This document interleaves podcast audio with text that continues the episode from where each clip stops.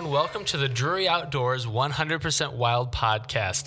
I'm Tim Chelsvik, and I'm joined by Mark Drury and Matt Drury. That's hey guys, right. how are you? I'm good. I'm excited. We of course changed one mark for another mark. Uh, this mark has big shoes to fill. does. You've downgraded Mark. We're swapping marks. yeah. So, welcome to everyone that had been listening prior to the 100% Wild podcast. This is a continuation of that show, just with the Drury Outdoors tag on the front line. So, welcome to everyone that, that has been listening. The show will retain its original format in that we will answer your questions and bat around some really important and critical deer and turkey information. Yeah, so that's the important part. You know, to get this thing up and rolling, we've got we want you guys to go over to druryoutdoors.com slash podcast and submit questions for us because we're kind of starting from scratch here and going into the fall and the mm-hmm. deer season. I'm sure a lot of people might have some questions as to what they need to be doing right now, and we'd love to answer them. Love to start tackling these. We want to do one a week, so uh, we just want to start building up that. Um, treasure chest of good questions to go off of and get some good guests and go from there. Right, right. And so thank you for listening. If you're listening, then you found us somehow. If you want to subscribe to the show, if you're just streaming, make sure you go to druryoutdoors.com slash podcast. And then from there, you can find us on Stitcher or the video side of it, which is our YouTube channel, DODTV, and I, the iTunes uh, and Google Play Store. All right. Well, uh, we haven't had Mark Drury on the podcast in a long time. So, first of all, you know, we're sitting here mid to late June. What's happening on your farms right now? Well, right now things are just growing. The the mm-hmm. plants are growing, the deer are growing, and so often you go into your stand October 1 or September 15th, whatever the opener is, or you start looking at your photos and you go, "Well, the antler growth doesn't look that great this year. He was bigger than that last year." Or, "Wow, he really blew." And it really comes down to this time of the year, what type of rainfall we had from sometime in March up through June. If you watch that, that's generally a fairly good indicator as to the health of the herd, the size of the bucks, the size of their antlers. The more nutrient transfer you get out of the ground into that deer's body, the better he's going to grow, the healthier he is, and you know the better antlers he's going to put on. So we've had a very good growing June, which is generally one of the most important months because that's the growth month. If you look at what they look like in late May versus around the 4th of July, there's a 40 day period there where they put on about 80% of their rack. So it's very mm. important that you have a wet June. I have a concern in that we had an, an, a very late spring and a very yeah. dry spring.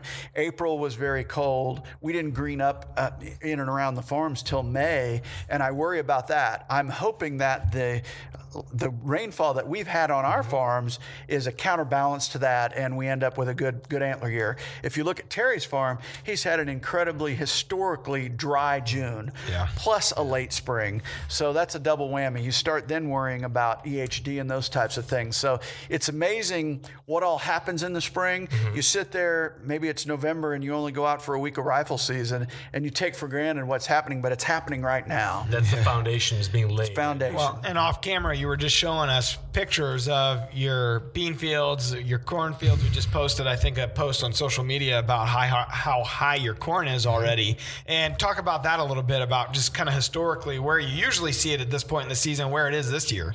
Well, there's an old saying, knee high by the 4th of July. If you want to make sure that your corn's going to make, you want to be at least knee high by 4th of July. Well, right now we have fields that are up over Wade's head, Jeez. which he's about five foot ten. He's not a so small man. I no. think we made the knee high. You know, our worst field is up to his neck.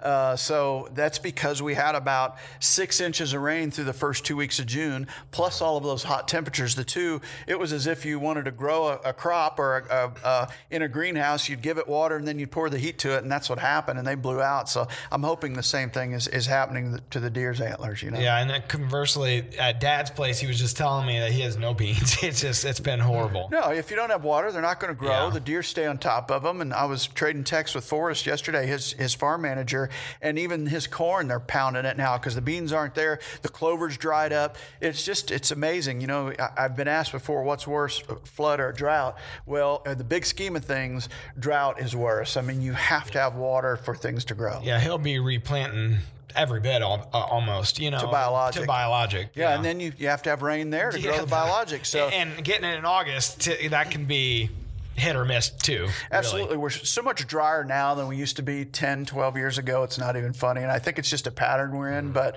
you know, they say that all of the, the dry lands out west of us are expanding east and will forever remain that way. I've seen reports like that, you know. So I just wonder how far east they're going to, to come because it's a very arid climate out there right now, which is why we're seeing the recurring EHD every year. We're just not getting the rainfall. I'm, I'm you know, Terry, I looked at his annual report. I have it in my app. He was off by seven inches uh, year to date or season so far. I'm off by, I'm st- even with the rainfall I caught, I was so dry early. I'm still off six inches for the year. I mean, that's that's a lot of rain. and that's a dry. We really didn't have much moisture in the winter months. no, We didn't have much, obviously, in the we spring didn't have it last. Yeah. We've been in a drought in my area for about the last you know two years in all honesty because Yeah. I found a lot of deer dead of EHD again this spring.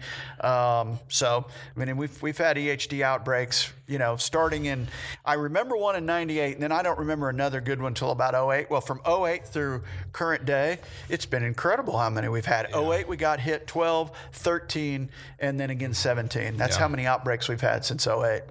It's tough to combat that. I mean, when you're trying to grow a deer herd, you just you kind of you're at Mother Nature's mercy there, and you just do what you can do. Yeah. So you hunt what you got. you, you know, try to diversify. That's been your theory. You get, you know, where you can lease up a, a little bit of dirt here. Doesn't have to be big tracts. 100 acres here. You know, mm-hmm. 120 there, and and all of a sudden you got different herds to hunt. And if something because because that's the other thing. The rain seems hit or miss. Like you and Dad's farm's not that far apart. Even like your Two hours, farm yeah. and his Missouri farm. 120 miles, Yeah. And and it's a tale of two farms, totally. So Ditto. you know, it could be it could be 10 miles apart and be a tale of two farms. So- Absolutely. Yeah. so- Even my Missouri and Iowa farm are 35 miles apart. Well, I've had a lot more rain in Iowa than I have Missouri. And if you go just south of me yet, like to Adam Anderson, Brandon Jennings, they're screaming for rain. They can't Yeah. get it, you know? It's we've had a reasonably wet pocket right there around the Iowa farms. Well, for guys that hunt properties that don't have a lot of agricultural fields on them that are hunting the timber, uh, the, the rain impacts Yep, mass. still makes a huge difference. So it touches everybody. Yeah. Yeah.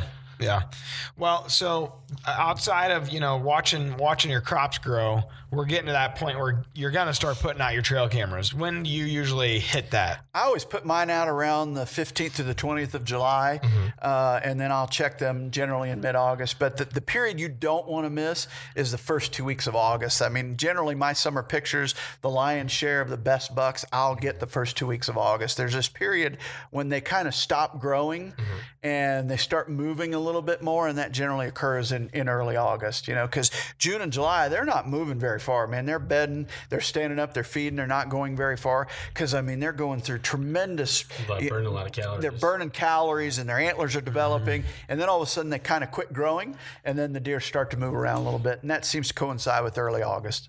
And that was kind of my follow up question is that I'm assuming that you're putting cameras on food primarily.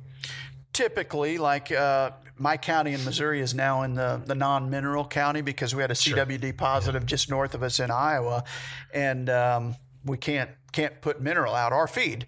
So I'm gonna I'm gonna be handcuffed a little bit to try and get those on trails, known scrapes. I'll probably increase the amount of cameras I have in Missouri to try and get a better chance at getting a picture of a good buck. But in Iowa, I can I can still uh, you know maybe put some Anilogics out, which is far and away the best bet to get pictures is that supplement 365. It is stupid. You can literally put a couple bags out uh, in early August. You're going to get every buck in the area. So on your Mercer County piece, you can't do the mineral, you can't do Anilogics. What is your? I know you said you you know you're putting more cameras out, but is there a certain area? Do you know there, that there's an area where there's scrapes or there's pinch points or fence lines or what? You know where you putting your cameras? Exactly, all the above, and we're we're also mowing with a strategy of cameras right now. You know, you get a lot of growth, and they're they're kind of lazy, and they'll take the path of least resistance. So we're mowing multiple trails to the same point. We're going to put a camera there. So we switched our strategy a little bit, uh, but scrapes will be the best bet. But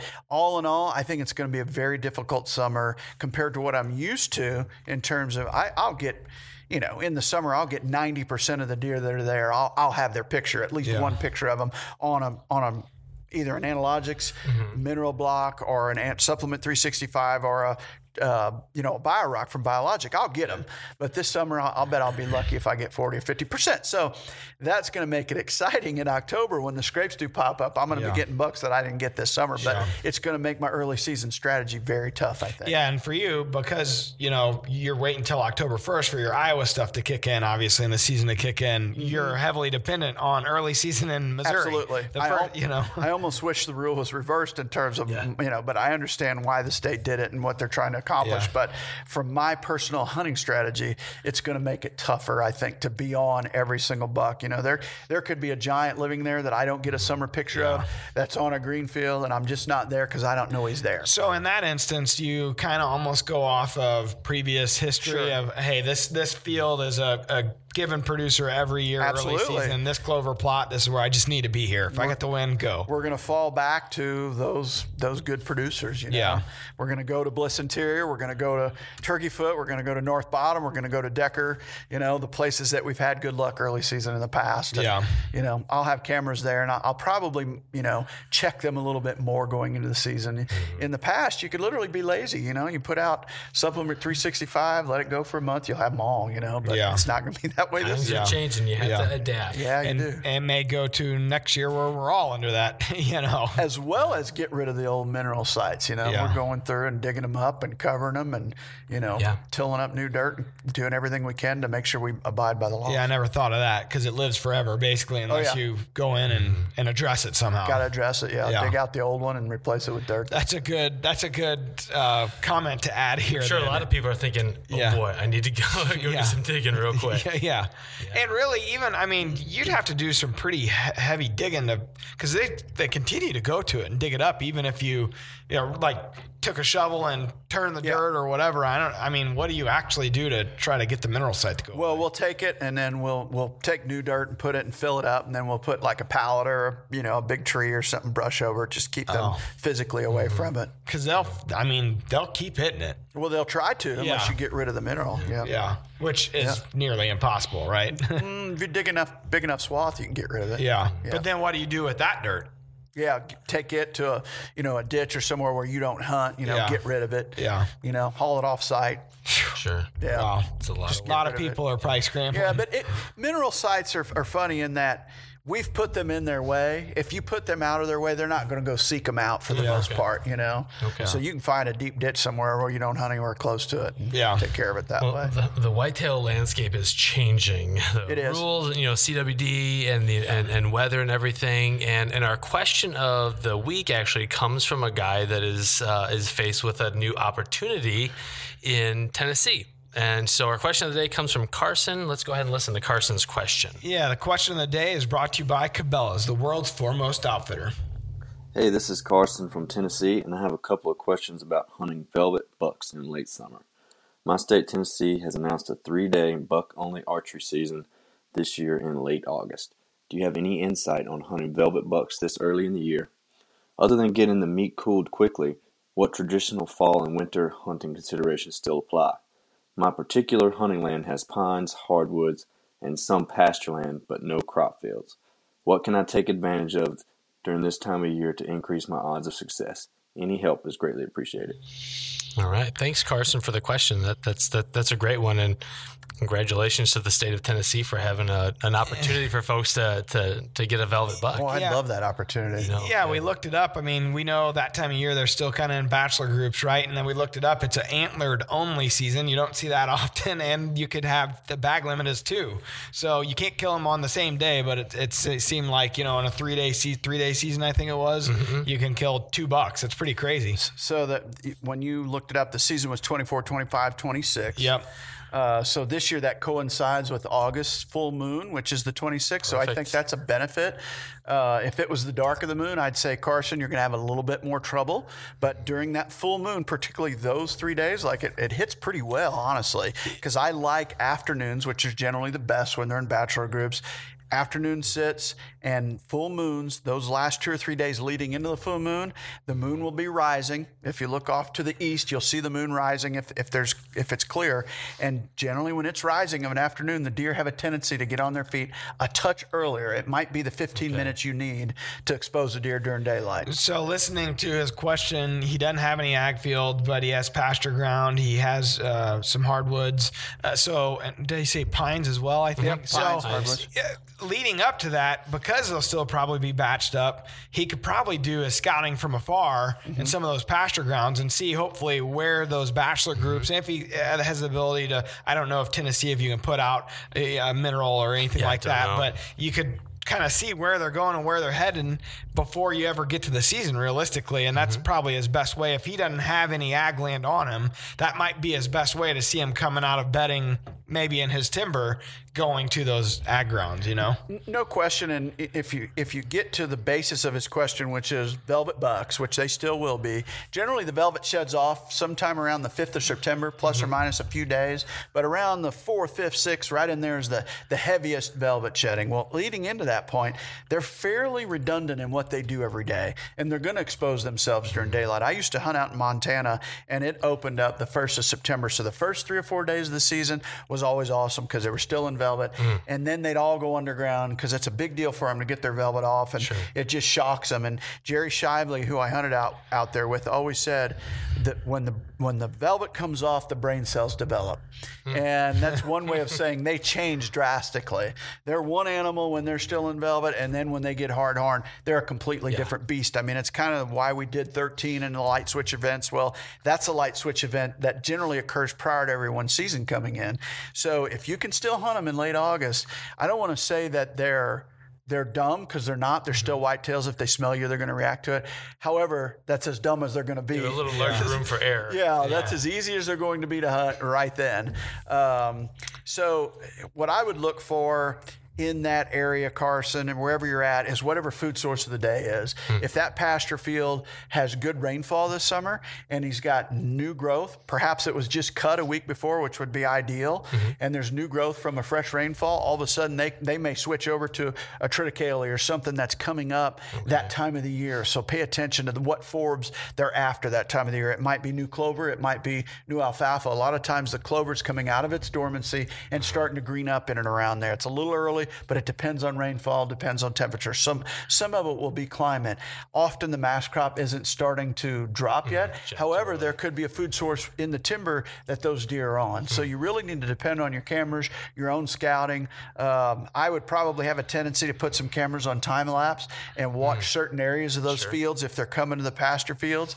Uh, look to the shady part of those pasture fields. You could be dealing with some warm temperatures, they're going to stick to that shade when they first walk out. So there's some some uh, some tips for you. Also, be aware of what's what all's in the bachelor group. If it's more than one coming out, they seldom split up. They can, but they seldom do. So you're liable to see, say it's a bachelor group of four, you're liable to see the first three come out. It might be 15 minutes for the big guy or the older buck comes out later. So know what's there and know what to expect because chances are they're still together. and they always the big boy always comes out last Often seems the like. oldest deer will come out to the field last. Well, right at dark yeah. yeah, but Mark, one of the things I've heard about about um, velvet bucks is that they tend to avoid thick, scrubby areas because their antlers are sensitive during that time. But I don't know how how true that is, or if you've seen that in your experience. I haven't seen that per se. I haven't uh, paid particular attention to it, but I know one thing. You know, especially in the Midwest, you know, the thicker the cover, and you know, I, that's where I see my buck. So I w- I don't know that I would adhere to that. Okay, okay, good to know. Well, and, and the other portion of Carson's questions were really around what other strategies that maybe we would em- employ during the fall or the winter would you employ chasing velvet bucks, even given it's such a different context? Yeah, that part of the question, I don't know that it's necessarily as relevant because your strategies change so much. I guess maybe more of a late season when they're back to a food source, but they're not batched up. It's just a different beast. It really is. It's a different season altogether. It is. Scent control can be very tough during Yeah, the early yeah, yeah. season because it's so hot. So Yeah. that, that's where my mind went with that question. It's like scent control is so important. It's even more important in the early part of the season because you don't get a lot of wind speed. It's much like our tactics for phase one, Yeah. which Carson, you could go to phase one on our on our new app or go to it on our website and look at our tactics, Mm-hmm. and it'll tell you some of the things we pay attention to, and that's thermals because the winds often go to zero, so therefore thermals take over, and that's more often than not. If you get busted by a bachelor group of bucks, it's because your thermals are, are are hitting them before they get to the field. And, and what kind of memory do those do those bucks have at that point? You said that they're not quite, quite as wise as they Better than your when they're wives. That's pretty good. so if you bust Really them, good. it's pretty you much make game a mistake, over. they're going to remember it for the rest of your life. And a doe. I mean, can't discount that either. I mean, Sure. they, they're more likely to get out there first, you know, with the fawns, and, and they're the ones you got to beat before the bachelor group No gets kidding. comes out to the field, anyways. Yeah. So, Yeah, as easy as they can be, they still have that nose, Mm-hmm. and that's what you're going to have to have. That part of your game has to be the best because if it's a night where the wind goes to nothing, so I- I'd be watching DeerCast, watching that wind prediction to see how what the speeds are going to. Yeah. I would, if, if you're lucky, you're going to get a night where they sustain, and the thermals aren't quite as bad then. But if they go down under five, man, your thermals are going to radiate. You know. 360 degrees from your Yeah. tree. So therefore, you better be scent free. You better be low in topography in the evening. All those tips that we talk about, or inside of an enclosed blind will help you. Those Yeah. types The of other things. thing, I don't know that you want to. It likely will be hot. you don't mm-hmm. want to go out there at noon or whatever. You know, I, I mean, obviously scout before you go, but chances are they're not going to move until even with the the moon kind of on that end of the phase, right? Mm-hmm. B- Trying to go to the full moon, they're going to move later. I mean, so maybe what an hour before they might start moving the does, an hour before dark, Right. That time of year. So Yeah, you they might, might- go in at three o'clock or Yeah, which is four still a little bit early. Yeah, four Yeah. o'clock or Yeah. whatever. Yeah. So let's let's do a thought experiment here, and let's assume that Carson is is uh, successful and he kills a velvet buck. What do you have to do differently, if anything, to take care? Because like if I kill a velvet buck, I want that velvet intact on the final taxidermy. Don't How do you touch it. handle that? I'll tell touch you that. Don't touch the velvet. Okay. Because it's coming off. It's he's right around the corner from losing it anyway. We always kill a lot of mule deer early season. You know, up there with Corey, they're still Mm-hmm. in velvet, and the moment you start grabbing it and touching it, it starts to peel. So the best thing you can do is do not touch the velvet in any way, shape, or form. And then you just simply want to get the animal cooled down first and foremost. Most of the meat, obviously. Yep. Get it. You know, get him field dressed. Get some ice in that body cavity, and then get that cape and hide off of there as quick as you can. I this is like taking it to the nth degree, but I, I saw um, a guy that was hunting uh, early season like this, and he actually had I think it was like formaldehyde or something, and he was injecting Oh, the rack. Wow. And he had so many different places he had to inject it. Like it was some serious stuff. Like it's taking it, you know, all the Yeah, way to it's the like max. Dexter level. It is, yeah. so taxidermy. I've never seen that before, other than with this guy doing it. So I didn't know that was even a thing. But it makes sense, you know. The preserve, it's, he was He's preserving, preserving it. Yeah, sure. Yeah. I would talk to a taxidermist about that. Which, in all reality, you guys ought to have a taxidermist on your podcast. I think people Yeah. take like a John Dittmer or David McGann or both Yeah. of them and just talk to them about you know things people can do, how to cape, how to Yeah. preserve velvet, Yeah, that it's a type of stuff. Yeah. They'd be great guests. how to make it not a nightmare for their for their job. Exactly. Right, right, yeah. I'm sure they'd love to give the Yeah. Information out. You know. Yeah, for sure. So I mean, the, the other thing, obviously, to worry about the main thing is the meat. You know, if it, Mm-hmm. and if you make a poor shot, that's a tough one. I mean, you know, we always say when in doubt, back out, but in the early season, that's tough. 70, 80 degrees at nighttime. That's tough. Th- th- you walk a fine line, particularly with a liver hit deer, of recovering the animal versus recovering the meat, because there is a point of no return with that with that meat when those temperatures are warm, particularly with a liver hit deer, because you have to give the amount of time for that deer to expire. However, at that same time, that that liver blood is going throughout the entire body cavity and literally, you know, ruining ruining that meat. I mean, it's it's tough to consume a liver hit deer that laid there for 12, 15 hours. It is very tough to salvage them. Make a good shot, no pressure. Hey, Well, right. it's, you know, and you know the difference between a, a good, sh- you know, the difference between 100 yards and a mile is about an inch. You know, between that, between those mm. lungs and that liver. You know, I mean, it's right there.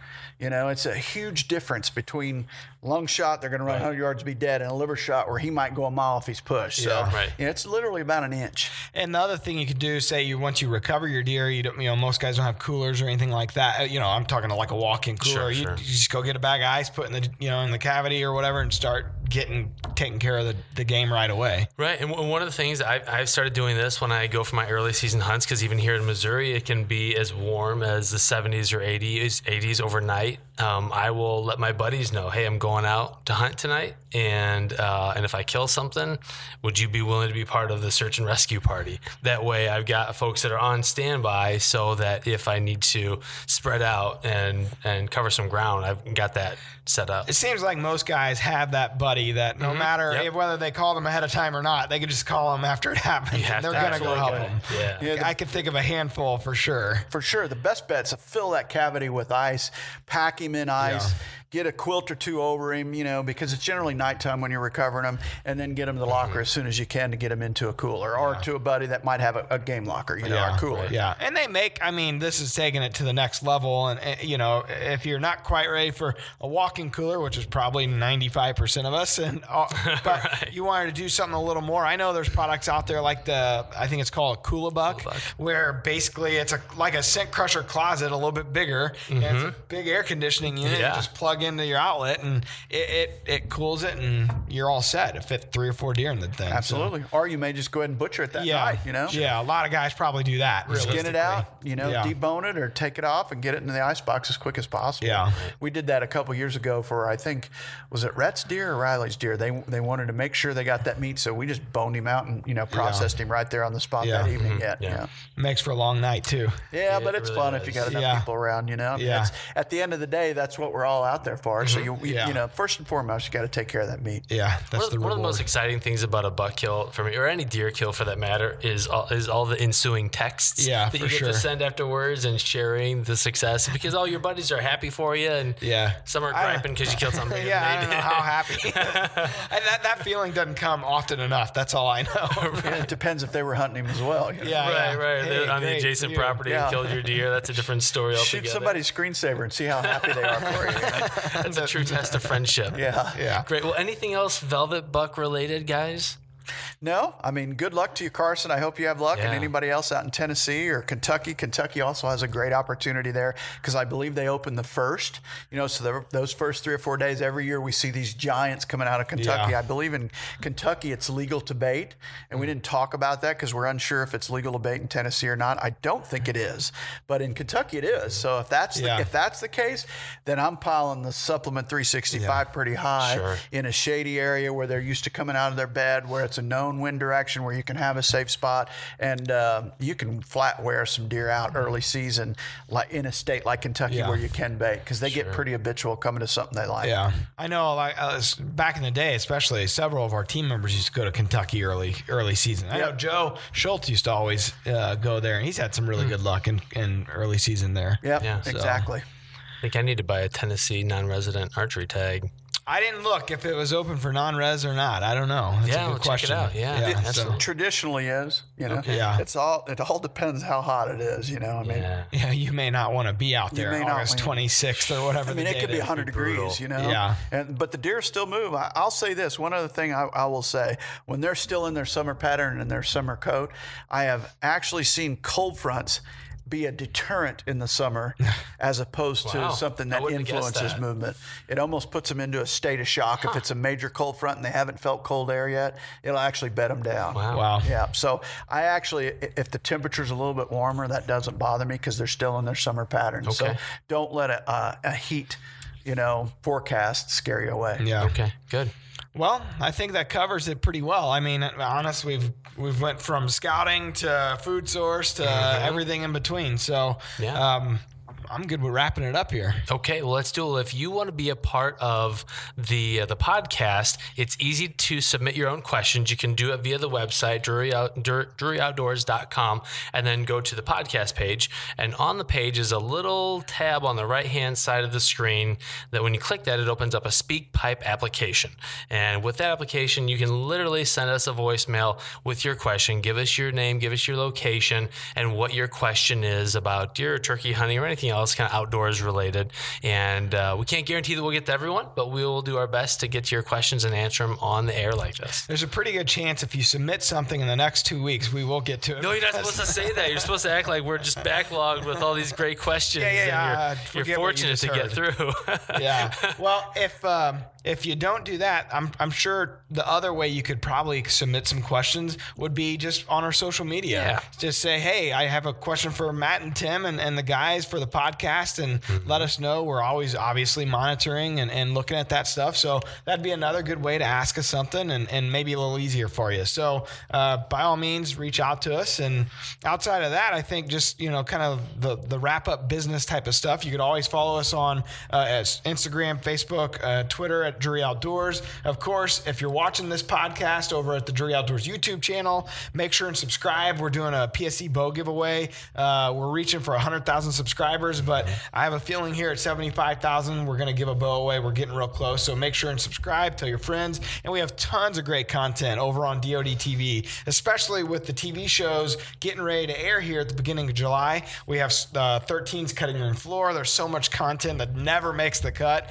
Well, we the last three years, I think, we've got a spot for that now over on our YouTube channel. And then, of course, our new show that's going to start airing July 3rd on Outdoor Channel, Critical Mass. Uh, we're going to have what we call Critical Mass Extreme. Same deal. It's kind of a cutting room floor hunts that weren't didn't make the cut. It doesn't mean they weren't good. It just the format of that new show, which please check out 9:30 Central Tuesday nights. It's it just made it such that we had 13 extra hunts that didn't make the light of day. That. Yeah, so uh, they're going to be seen only there on the uh, on Drury Outdoors uh, YouTube channel, and then over, of, of course over on our Deercast app, which launches August 28th. So we got a lot of stuff cooking, a lot of new stuff happening, and then on top of all that, deer season's coming. The best part. Can't wait. So so ready. I spit a lot of info out there, but we got a lot of hap- a lot of things happening right Yeah, now. yeah. Yeah. So we welcome you back next week when we launch another episode. So feel free to join us again. Thank you for uh, for hanging out with us, talking about Velvet Bucks. Thanks, Mark. Drury, Matt Pleasure. Drury, Tim Chelsvig. We're gonna shut it down. See you guys. Peace.